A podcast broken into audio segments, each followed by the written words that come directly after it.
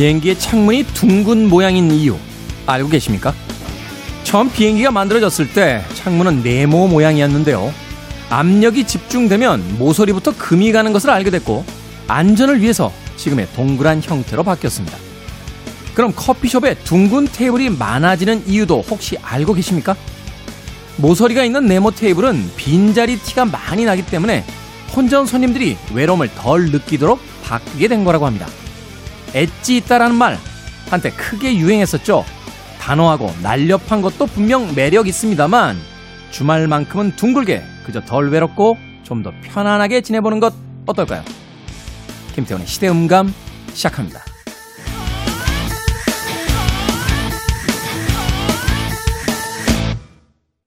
그래도 주말은 온다. 시대를 읽는 음악 감상의 시대음감 김태훈입니다.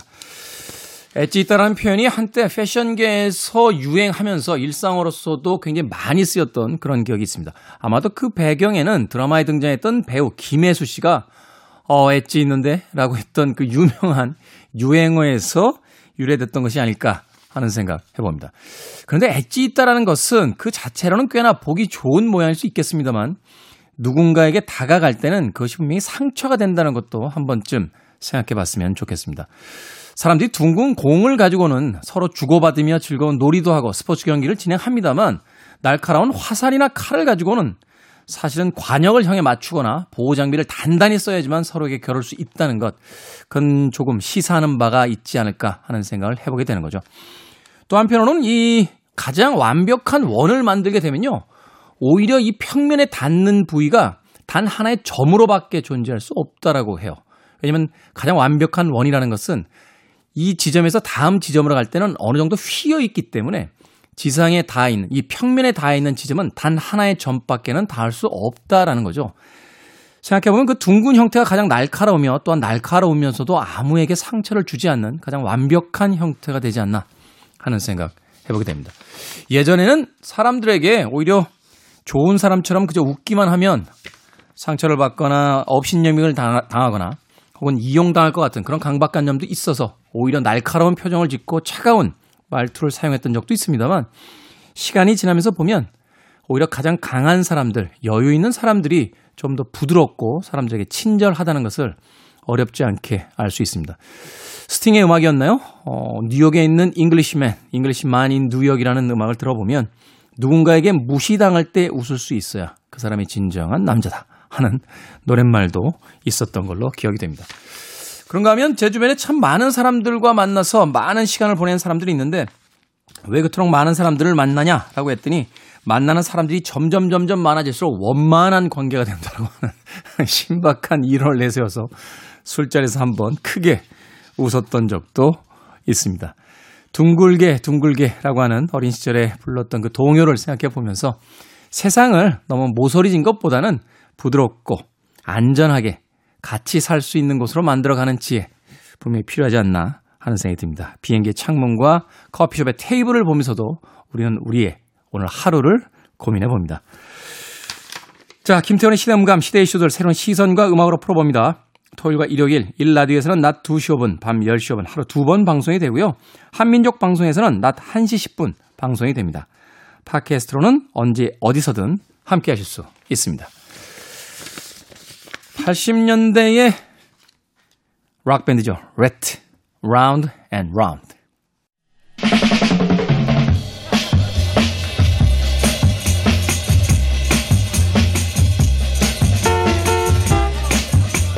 영화 사이코로 유명한 서스펜스와 스릴러 영화의 대가 알프레드 히치콕 감독은 이렇게 말했습니다. 영화란 지루한 부분이 커트된 인생이다. 그렇다면 여러분의 지금 이 순간은 주목할 만한 장면인가요? 아니면 편집될 지루한 부분인가요? 우리 시대의 영화 이야기 시선의 시선 영화 유튜브 크리에이터 채널 김시선의 김시선 평론가 나오셨습니다. 안녕하세요. 네, 안녕하세요. 김시선입니다. 영화 볼때 네. 이렇게 재미없고 지루한 영화 있잖아요. 네. 어떻게 하세요? 아, 제가 보십니까? 아니면 나가버리십니까? 아, 저는 단 한 번도 영화 볼 때 나간 적은 없습니다. 역시, 역시. 아, 네. 나가진 않는데, 어, 잡생각을 많이 합니다. 극장에서? 네. 그러면 잠이 안 와요. 네. 잡생각을 하면 잠이 안 온다. 네. 그래서 그냥 막 뜬금없는 생각을 합니다. 어, 감독님은 혹시 저 영화를 찍은 감독님은 어떤 과자를 좋아할까? 음. 그러니까 아무 생각 없는 이상한 질문들만 하면서 시간을 보냅니다. 저 감독님은 어떤 과자를 좋아할까? 네. 아, 그런 식으로 하면은 조금 더 이게 참아지는 편인 것 같긴 해요. 저도 사실은 이제 영화 프로그램을 꽤 오래 했었는데 네. 그 영화 프로그램을 오래 할 때 가장 곤혹스러운 게요. 정말 보고 싶지 않은 영화를 끝까지 봐야 된다. 그 상황이었고 네. 제 생각에는 참 별로인 영화인데 음. 그걸 어떻게든 곰곰이 생각해서 해석을 해보려고 노력하는 제 자신이 조금 안쓰럽게 느껴졌던 적인데 네. 요즘은 극장에서 이렇게 영화 보다가요 네. 한 시간 정도 봤는데 네. 아 이 영화는 아무리 심폐소생을 해도 네. 후반부에 도저히 숨이 살아날 것 같지 않다. 네. 그럼 그냥 슬쩍하니 나옵니다. 아, 과감한 행동을 네. 하는 편이신 것 같네요. 마음 같아서는 저 환불해 달라고 하고 예, 그럴 수는 없고 그래서 슬그머니 나오게 된 네. 최근에도 한 편 있는데 아, 어떤, 최근에? 네, 어떤 영화인지는 얘기 안 하도록 네네. 하겠습니다. 아, 자 오늘 만나볼 영화 이야기 어떤 영화입니까? 아 6월이면 6월이면은 찾아오는 영화가 있습니다. 6월이면 찾아온다. 네, 6월이면 반드시 찾아오는 공포 영화의 계절. 특히 이분의 어 제작 이분이 감독하고 제작한 영화 시리즈는 계속해서 뭐 1년, 2년 주기로 영- 우리가 극장에서 보고 있는데요. 네. 바로 컨저링 유니버스 특집에 대해서 오늘 전반적으로 살펴보려고 합니다. 컨저링. 네. 이 컨저링 이게 제임스 완인가요? 네, 제임스 완 감독이 2014년 2013년에 어 컨저링 1편으로 시작을 해서 지금까지 다양한 영화들을 계속해서 찍고 있는데요. 어 여러분들 아마 그래서 1년, 2년 주기로 계속해서 컨저링 또는 컨저링에 나오는 어떤 악령 또는 음. 물건 위주의 영화들을 계속해서 여러분들 접하고 있다는 사실을 깨닫게 되실 겁니다. 이 공포 영화라는 게 사실은 이제 여러 가지 어떤 그 복합적 함의가 있잖아요. 그 네. 동시대의 어떤 그 상황 속에서 우리들이 이제 공포를 느끼는지 네. 이걸 이제 공포 영화의 그 형식 쪽에다 상징적으로 음. 녹여내는 경우들이 있고 또 하나는 이 신인 감독들이 사실 이제 그 자신 자신들의 실력을 보여줄 때 네. 맞아요. 그리 큰 제작비를 들이지 않으면서도 영화를 얼마나 잘 만드는 네. 감독인지를 이제 그 증명해낼 수 있는 네. 예, 그래서 사실은 이제 신인 감독들의 등용문이다. 네. 우리나라에서는 왜 저 여고괴담 시리즈 아, 통해서 그 좋은 감독들이 많이 데뷔를 네, 했었잖아요. 많이 데뷔를 하셨고 네. 그리고 다른 나라도 뭐 샘 레이미 감독만 해도 아. 사실은 뭐 공포 영화를 원래 예전에 찍었었던 샘 레이미의 이블 데드는 정말 야, 정말 지금 봐도 무섭습니다. 지금 봐도 무섭고 말도 안 되고 막 네. 그런데 아, 말씀하신 것처럼 정말 그 아이디어 싸움이라 해야 될까요? 저는 굉장히 그 영화도 마찬가지고 우리 삶도 마찬가지인데 사람을 웃기게 하거나 또는 사람을 무섭게 하는 건 굉장히 좋은 아이디어, 좀 천재성이 있어야 되지 않나 이런 생각을 좀 하고 있거든요. 사실 우리가 좀 폄하하긴 합니다만 이 코미디 영화와 공포 영화는 정말 그 천재들이 만드는 장르인 것 네. 같아요. 그냥 무조건 소리 지르는 영화 말고 네. 보고 나서 우리가 정말 섬찟했다 하는 작품이나 아무 생각 없이 정말 처음부터 끝까지 미친 듯이 웃을 수 있는 영화를 만드는 감독들은 아, 대단하다. 대단하다는 정말 생각을 하게 됩니다. 왜냐면 그게 한 끗 차이로 그걸 잘못 만들면 보는 사람도 뻘쭘하거든요. 맞아요. 그러니까 유치해지고 네. 시큰둥해지고 심지어는 이제 냉소적인 어떤 표정도 네. 짓게 되고 아마 제가 극장에서 앉아 있다가 제일 많이 일어나서 나간 영화가 공포 영화일 거예요. 네.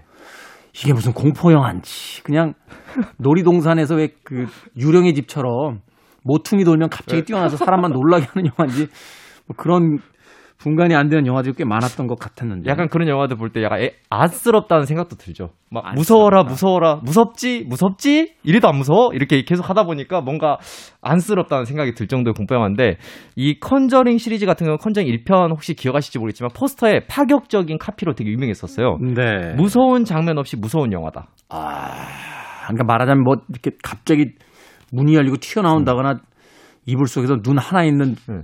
귀신이 이렇게 슬쩍 네. 나온다 이런 거 없이 네, 한마디로 해서 우리가 기존에 하는 이제 공포 영화 대, 다수 이제 관객분들이 즐겼던 공포 영화들은 이제 그 크리처라고 볼 수 있죠. 어떻게 보면은 뭔가 귀신, 무섭고 좀 뭐라 해야 될까요? 좀 공, 괴기스러운 그런 인상을 가진 악령을 보여줌으로써 우리가 이제 공포를 느끼게 하는 영화들이 많았는데 대표적인 이제 링 같은 작품. 네, 그렇죠. 링 같은 작품이라고 볼 수가 있었을 텐데 그게 또 과도해지면 이제 고어물이라고 볼 수 있는 좀 끔찍한 그런 것들로 계속 뭔가 인위적인 공포를 만들어내서 많은 분들이 좀 식상해하던 차에 2013년에 이 컨저링 시리즈의 일, 이제 시초가 됐던 컨저링 1편 같은 경우는 어, 이 단순히 그 어떤 악령 위주보다는 뭔가 공간, 그리고 물건, 여기 이걸 통해서 어떻게 보면 클래식한? 클래식하지만은 되게 세련된 느낌으로 어, 많은 관객들이 좀 놀라게 했던 영화로 음. 기억이 되고 있습니다. 네.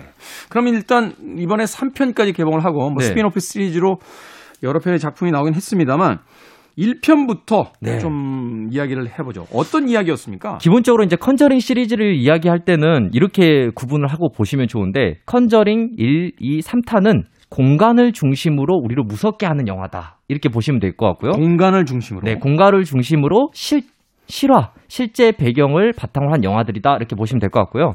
그 외에 이제 중간중간 뭐 애나벨, 더 넌, 요로나의 저주 같은 작품들은 악령, 캐릭터를 중심으로 하는 영화들이다. 이렇게 하시- 이해를 하시면 될 것 같아요. 음. 그래서 이제 컨저링 1편부터 시작을 해보면은 컨저링 1편은 1972년 로드 아일랜드의 해리스빌 사건을 중심으로 하고 있는데요. 간단히 말해서 해리스빌 사건. 네, 해리스빌. 그래서 그 간단합니다. 페론 가족이 어떤 어, 되게 싸게 나온 집이 있었나 봐요. 여러분들 그 싼 게 비지떡이란 말 다 들어보셨을 겁니다. 네. 좀 괜찮게 어, 집이 나와서 부동산 계약을 하고 이제 어, 들어갔는데 음. 이런 하필이면 내가 이사 간 집에 지금 부동산 값도 비싸 죽겠는데 하필이면 들어갔는데 거기에 이제 아, 안 좋은 사건들이 있다면 귀신들이 있었던 거죠. 악령들이 있다. 네, 근데 이 아. 악령을 어, 다른 영화들 같은 앞에서 소개했다시피 뭔가 이거를 과도하게 화면 가득 채워져서 우리를 막 놀라라 이렇게 할 텐데 이 영화는 뭔가 공간에 은밀하게 뭐 문이 닫히는 소리, 톡톡 이렇게 소리를 내서 뭔가 우리를 아, 뭔가 이렇게 마음을 졸이게 만드는 게 굉장히 특징이었던 영화였어요. 네. 그래서 이제 이런 것들을 두고 우리가 어, 용어들이 있는데 어, jump scare라는 영화가 영어가 있습니다. jump scare. jump scare 이것도 네. 알아두시면 좋을 것 같은데 간단해서 이런 거예요. 우리가 보통 다른 친구들 놀래킬 때 어떻게 놀리냐면 조용하다가 갑자기 어 이렇게 하면서 놀리잖아요. 놀리잖아요. 그렇죠. 그게 바로 이제 jump scare라고 보시면 될 것 같아요. 아, 점프 이게 점프해서 scare 놀라게 하다. 음. 예. 그래서 이런 약간 엇박자식의 움직임으로 관객들을 놀라게 했던 영화가 이 컨저링 1이었고 당연히 이제 공간을 중심으로 하기 때문에 이제 뭔가 문 뒤에 어떤 음. 지하에 음. 이런 곳에서 뭔가 있지 않을까라는 느낌으로 계속해서 놀래켰던 영화였습니다. 이것도 사실 이런 공포 영화는 사실 미국적 공포 영화라는 게 네. 우리나라는 아파트에서 구조가 빤해가지고 이게 사실은 지하실이 있어야 되거든요. 네. 지하실이 있고 2층이 있고 이래 이래야지만 이제 느껴질 수 있는 공포인데 네. 우리는 문만 열면 거실에서 엄마 아버지 TV 보고 있는 게 다 보이니까 그래서 그런지 사실 이런 장르를 이제 보통 우리가 하우스 호러라고 보통 부르고 있는데 네. 어, 우리나라에도 이제 비슷한 이런 걸 시도했던 적은 있었어요. 숨바꼭질 같은 영화가 아무래도 이제 그 되게 큰 아파트, 많은 사람들이 살고 있는 다주택 아파트에서 숨바꼭질, 꼭꼭 숨어라 머리카락 보이면서 공간에 그 뻔한 구조지만 그 안에 이제 숨어서 툭툭 튀어나오는 영화로 또 한국에서도 시도한 적이 있었는데 사실 그렇죠. 숨바꼭질은 공포라기보다는 일종의 스릴러물에 가까운 영화긴 네, 스릴러물에 했습니다만, 네네네 주거와 공간에 대한 이야기였으니까. 네, 맞습니다. 그래서 컨저링 1편은 이렇게 공간을 중심으로 어떻게 보면 이제 나오게 되고 그 주요 이제 이야기를 끌어가는 사람들이 확실히 필요하겠죠. 왜냐하면 공간은 계속 바뀌겠지만 어떻게 보면 이제 우리가 이, 이 이야기를 따라갈 수 있도록 컨저링 시리즈를 따라갈 수 있도록 하는 인물이 중요할 텐데 어 바로 워렌 부부가 이 이 컨저링 시리즈의 중심축을 했던 인물들이라고 보시면 됩니다. 워렌 부부. 네. 음. 그러니까 하면서 이제 집에 가서 이제 잘못 샀잖아요. 이제 그렇죠. 계약을 파기하고 싶은데 이게 돈이 한두 푼이 아니거든요. 그렇죠. 그러니까 파기를 못 해요. 돈이 없으니까. 그래서 음. 이제 아 이거 어떡하지 하다가 아 수십 년 동안 이 악령과 싸운 부부가 있다. 어 심령 그리고 이제 퇴마를 하는 사람들이 있다 해서 퇴마사들. 누구냐? 네, 퇴마사들 하냐니까 바로 워렌 부부를 로레인 에드워드 부부였던 이 워렌 부부를 이제 부르게 됩니다. 그래서 음. 이들이 이제 이 집에 있는 악령과 싸우는 이야기로 계속 이제 흘러가게 되는 거죠. 제가 사실 이 영화에 대해서 흥미를 느꼈던 게 바로 이 그 로레인 워렌으로 나오는 나오는 베라 파미가라고 하는 그 여배우를 되게 되게 좋아하거든요. 아우. 그 쫓아 쫓아 쫓아왔다가 결국 공포 영화까지 보게 돼요. 음, 업인디에어에서 그 조지 클로니의 상대역으로 나와서 네. 굉장히 그 인상적이었던 연기를 펼쳐 보여서 제가 굉장히 좋아했었는데 어찌됐건 말하자면 전형적인 어떤 그 미국 하우스 공포물의 그 구조라고 볼 수 있겠네요. 네. 최근에 뭐 우리나라에서 뮤지컬로도 지금 만들어져서 네. 공연이 되는 걸로 알고 있는데 비틀주스 같은 작품이 아 맞아요. 비트주스도 비슷하죠. 예, 상황이 좀 조금 꼬여 있긴 합니다만 자기 집에 악령들이 나온 바람에 그 악령인 줄 알고 봤는데 나중에 봤더니 이제 자기들이 죽은 거고 약간 짓궂은 공포물이라고 볼 수 있죠. 네. 그 살아있는 사람들이 와서 그 말하자면 악령을 통해서 그 사람들을 이제 쫓아내려고 하는 이런 이제 이야기가 펼쳐지는 거잖아요. 네. 맞습니다. 그런 면에서 본다면 이제 하우스 곧 집을 중심으로 하는 네. 어떤 호러물의 어떤 그 기본적 구성하에서 이제 네. 영화 만들었다. 근데 이런 한편으로 보면 본 듯한 영화가 왜 이렇게 화제를 모으면서 재미를 음. 느끼게 했던 걸까요? 앞에서 이제 저는 이 영화라는 게 사실 저는 그 편견이 되게 무섭다고 생각하거든요. 네. 그러니까 무슨 말이냐면 이제 족, 뭐 편견이라는 용어를 쓰긴 했지만 저희가 이제 기대감이라고 말할 수 있을 것 같아요. 음. 뭔가 나를 막 무섭게 해주겠지? 뭐 어떻게 무섭게 해주겠지? 이게 너무 과도한 그 기대를 안고 가면은 뭔가 이렇게 경계를 하게 되잖아요. 공포물 자체에 경계를 하게 되고 뭔가 몰입감이 떨어지게 되는데 이 컨저링 같은 경우는 애초에 이제 무서운 장면 없이 무섭다고 하니까 네. 아 그, 나는 애초에 뭐 이렇게 무서운 거를 보지 못하는 관객들 있잖아요. 음. 그런 관객들도 어, 난 무서운 장면은 못 보겠지만 무서운 영화를 보고 싶은 관객들 분명히 있단 말이에요. 그렇죠. 네, 있어요. 그래서 그 관객들도 도전하게 만들었던 영화가 아니었나. 아, 나는 얼음물을 먹으면 배탈이 나서 못 먹지만 네. 싸늘한 어떤 이 분위기 속에서는 좀 추위 정도 느껴보고 싶다. 네. 이런 사람들에게는 아주 적합한. 네.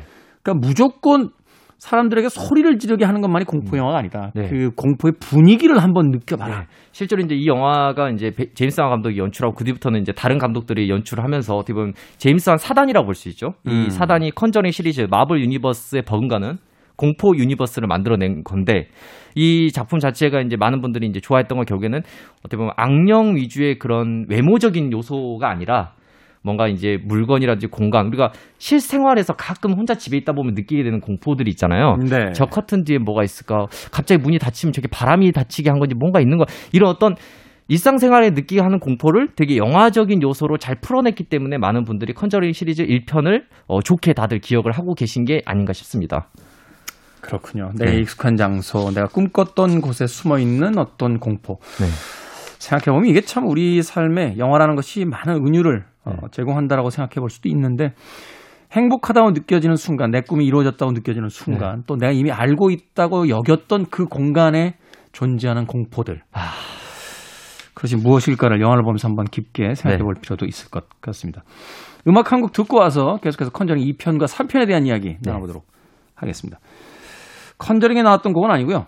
제목이 섬찟했습니다. 나는 네가 지난 여름에 한 일을 알고 있다. 제가 여름에 지난 여름에 한 일을 알아서는 안 되죠. 네, 많은 사람들이 알아서. 근데 제목만으로도 섬찟했던 나는 네가 지난 여름에 한 일을 알고 있다. 콜라 쉐이커입니다. 허쉬.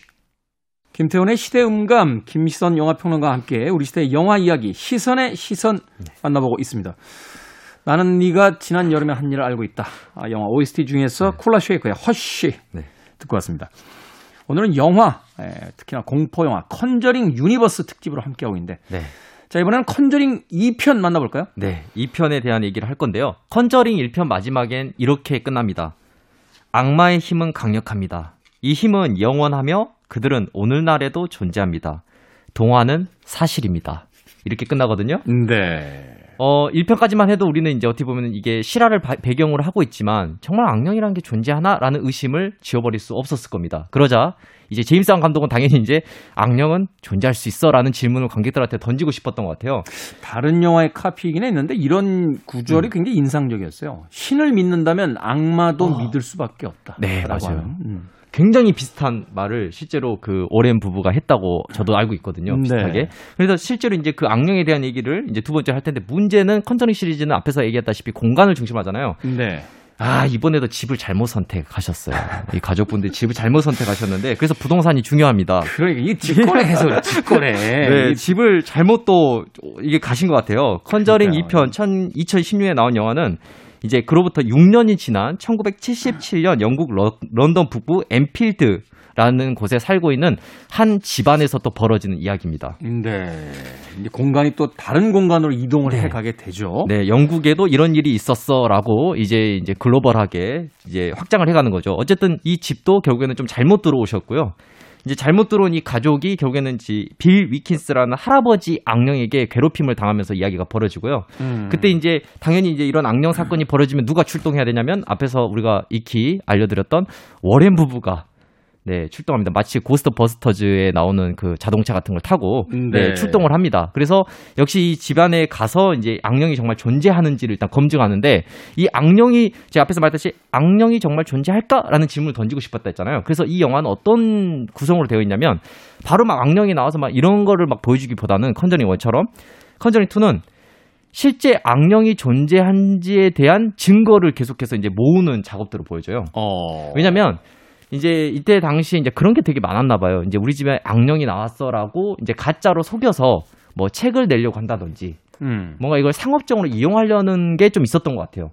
어떤 공포 영화 보니까 그 퇴마사들이 악령이 나온다고 해서 갔는데 그 집을 이렇게 테스트해 본 뒤에 그 집안의 꼬마 소녀한테 그래요. 너 이 집에서 살기 싫구나. 그 꼬마 소녀가 엄마 아버지한테 계속 그 악령이 나온다 하고 막 엄마 아버지 몰래 이상한 걸 장치해 놓고 막 해가지고 집에 귀신이 나온다고 이제 믿게 하는데 실제로 그러니까 그런 경우가 그렇게 많지 않다. 아, 그렇죠. 뭐 이런 것을 이제 복선에다 까는 건데 네. 실제 네, 그렇습니다. 네, 실제 그래서 그런지 이 엔필드 사건, 엔필드에서 일어났던 이 사건 같은 경우는 지금까지도 의심을 하는 사람이 되게 많다고 해요. 이게 이제 말하자면 실화를 배경으로 하는 거군요. 네, 일단은 실화를 배경으로 해서 집을 잘못 샀어요. 이것도 똑같은 실화를 배경으로 하고 있기 때문에 어 정말 어 일단 의심을 많이 할 수밖에 없는 사건이고 지금도 의심을 하는 사람들이 많은데 이거를 이제 워렌 부부가 정말 어 악령이 여기 집안의 가정의 아이에게 어, 빙의된 것인지를 계속해서 이제 추적하고 녹음하고 촬영하는 과정들을 여러분들 보실 수 있습니다. 아. 이렇게 집을 잘못 사는 분들이 많죠. 응? 사실은 그 악령도 악령이지만 네. 집을 잘못 산 게 가장 큰 악몽이에요. 중산층들에게는 집장만이 나의 꿈인데 네.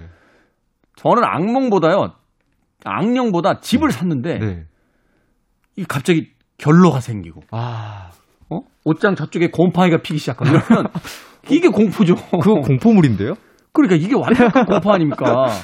어? 그때에서 이제 이사를 할 수도 없잖아요. 요즘 시대에 그 집 한 채 마련하기가 정말 힘든데 그러니까요. 지금 그런 상황에서 지금 악령 나왔다고 이게 집을 또 누구한테 팔 수도 없고 그렇다 해서 나갈 수도 없는 게 아마 여러분들도 아마 잘 이렇게 감정이입을 해보시면은 이분들의 입장이 좀 이해가 되실 겁니다. 그래서 결국에서 이제 워렌 부부가 어, 이 아이에게 정말 빌 위킨스란 할아버지 악령이 어, 빙의돼서 괴롭히고 있는지를 어, 추적해가는 과정을 볼 수 있고 네. 어, 그런 과정 속에서 우리도 계속 질문을 던진 거죠.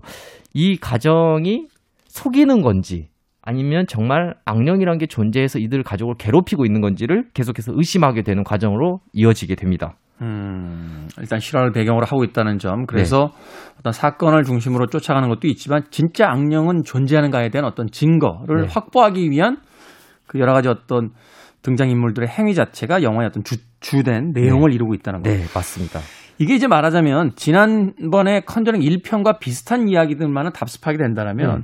컨저링 유니버스라고 하는 거대한 세계로서 확장되긴 쉽지 않잖아요. 쉽지 않죠. 그렇다면 뭐 어떤 이야기의 뭐 점층적인 상승이라든지 네. 세계관이 확장되기 위한 여러 가지 또 다른 장치들이 있었을 것 같은데. 아우 정말 너무 네. 맞는 얘기신데요. 실제 이 컨저링 유니버스가 제가 유니버스라고 말할 정도의 가치가 있다고 말씀드릴 수 있는 이유는 컨저링 1과 컨저링 2를 지금 저희가 소개하고 있지만 그 사이사이에 굉장히 많은 어, 스핀오프격의 영화들이 나와요. 네. 그러니까 컨저링 1에서는 이제 중심이 페론 가족이 잘못 집을 이사하면서 벌어진 이야기이긴 하지만 워렌 부부가 워렌 부부의 집을 살짝 보여주거든요. 그 워렌 음. 부부의 집에 박물관이 하나 있습니다.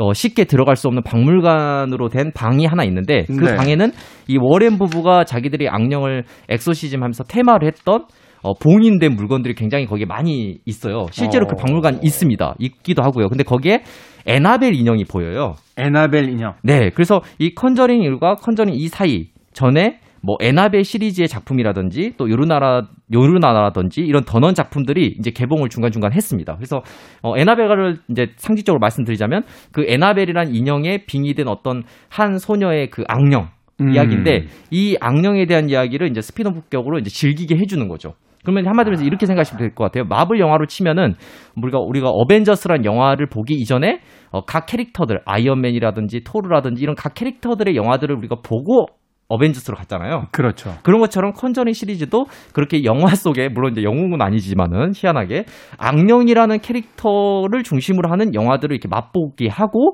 그다음에 이제 컨저링을 넘어가는 과정을 겪었습니다. 음, 영화 뭐 아이언맨 이렇게 보다 보면 뭐 이렇게 뭐 밑에도 뭐 좀 이렇게 받칠 거 없나 하다가 갑자기 그 캡틴 아메리카 방패를 가져다 이렇게 받쳐놓고 간다든지 이런 식으로 이제 종횡으로 연결된 어떤 네. 소품들, 네. 네, 캐릭터들 사이의 어떤 소품들을 통해서 이제 관계도 보여주고 네. 세계를 점점 이제 확장시키는 그런 장치들을 네. 보여주고 있다. 컨저링 2편이 가지고 있는 매력이란 뭘까요? 컨저링 2편의 가장 큰 매력은 역시 악령에 대한 질문인데요. 그래서 이 영화의 엔딩은 어, 이야기는 말씀드릴 수 없지만 엔딩 크레딧이 올라가는 뒷부분은 어, 실제로 그때 이 아이가 빙이 됐을 때 목소리를 들어보면 이제 아주 그 뭐랄까요 좀 듣기 거북한 목소리가 빙의가 되거든요. 아이 목소리가 좀 다른 거죠. 저 사실 그 동영상 사이트에 그런 거 있어서 한동안, 한동안 들었던 적이 있거든요. 그, 그, 어, 그, 그, 기묘한 소리가 나더라고요. 그러니까 이게 아이가 이걸 요, 연기를 할 수 있는 건가라는 목소리가 있어요. 되게 그 상상할 수 없는 목소리인데 실제 예 네, 맞아요. 이렇게 하잖아요. 어, 잘하시는 것 같아요. 네? 이쪽으로 아, 가셔도 될 것 같다는.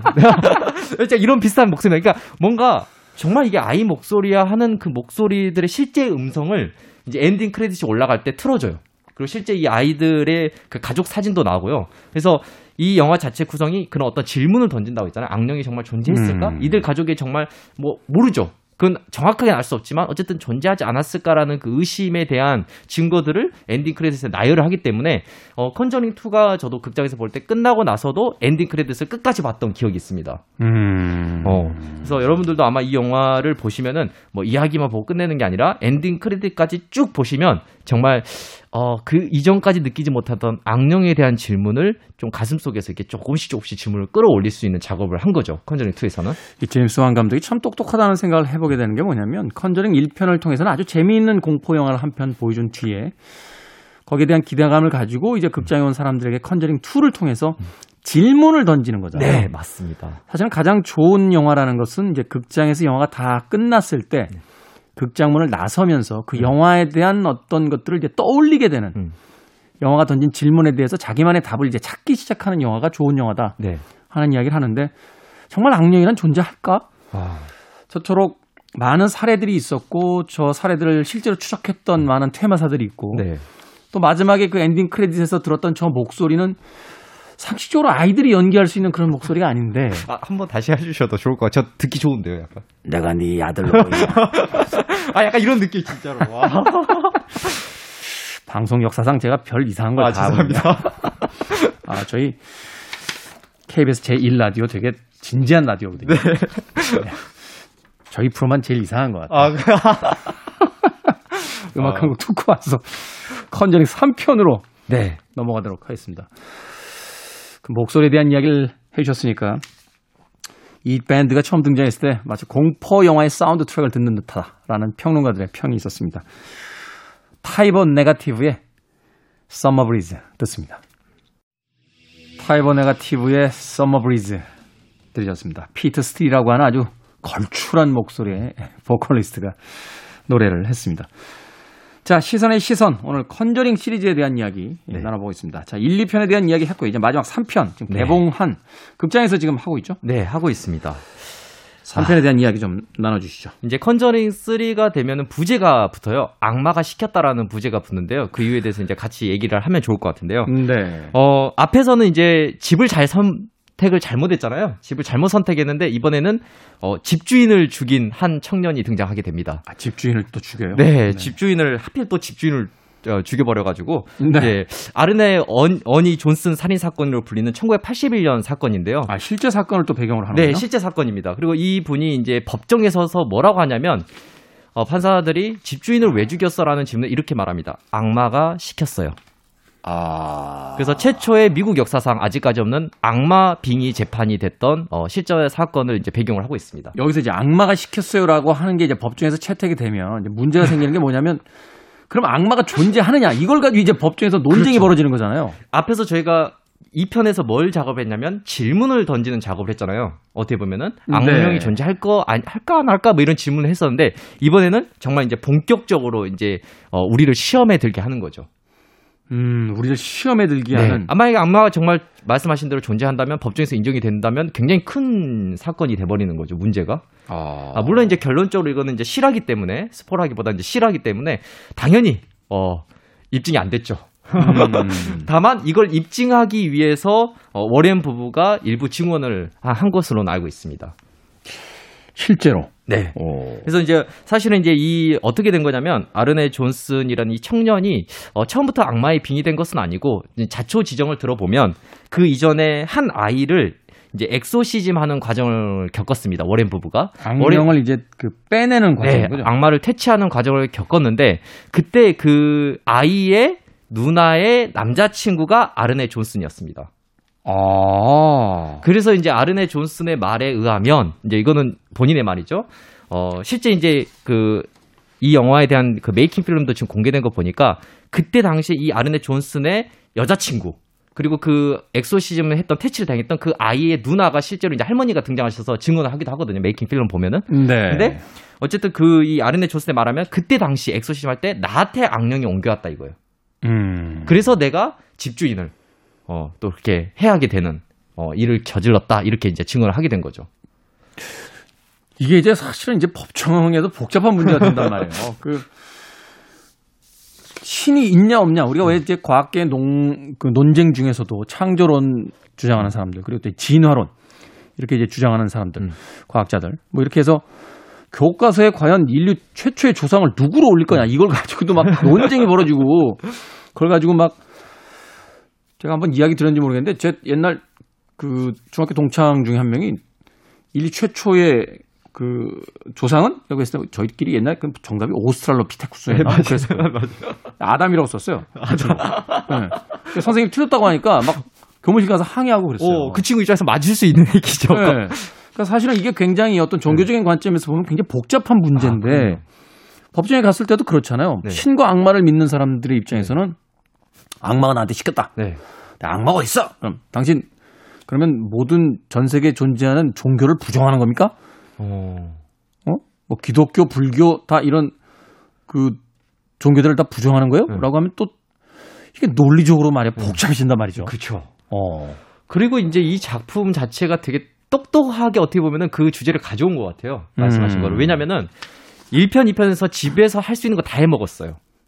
그래서 이제 한마디로 해서 1편에서는 어 이제 아파트 그 비- 집에 들어가서 지하 1층으로 가거든요. 그러면서 이제 만나 저택의 네. 일층. 네, 지하로 들어가서 지하에서 할 수 있는 걸 다 했고요. 이 2편에서는 어 2층으로 올라갑니다. 그래서 네. 2층에서 할 수 있는 걸 다 했어요. 음. 그래서 이제 어떻게 보면은 하우스 호러라고 하는 집안에서 일어날 수 있는 거를 컨저리 1편, 2편에서 다 해버렸기 때문에 밖으로 필연적으로 나올 수밖에 없는 상황인 거예요, 이제. 아, 이제 공간이 더 이상 이 증축해서 3층, 4층을 올리지 네. 않는 이상 더 이상 답이 없으니까. 네.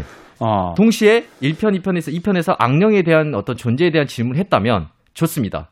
있다고 치죠. 있다고 치면 그 다음 과정은 뭐겠어요? 악령의 뿌리, 악령의 그럼 악령은 어디서로부터 어디서부터 오는가에 대한 질문을 추적해 가야 되잖아요. 네. 그럼 그 질문은 어디서 추적하냐면 집 안에서 할 수가 없어요. 집 밖으로 나가서 악령이 어디서로부터 오는가를 이제 추적해 가는 과정을 이제 겪게 됩니다. 그래서 이게 house horror에서 어떻게 보면은 어, 악령 추적 스릴러물로 이제 좀 뭐랄까요 포지션을 변경하는 느낌의 영화이기도 합니다.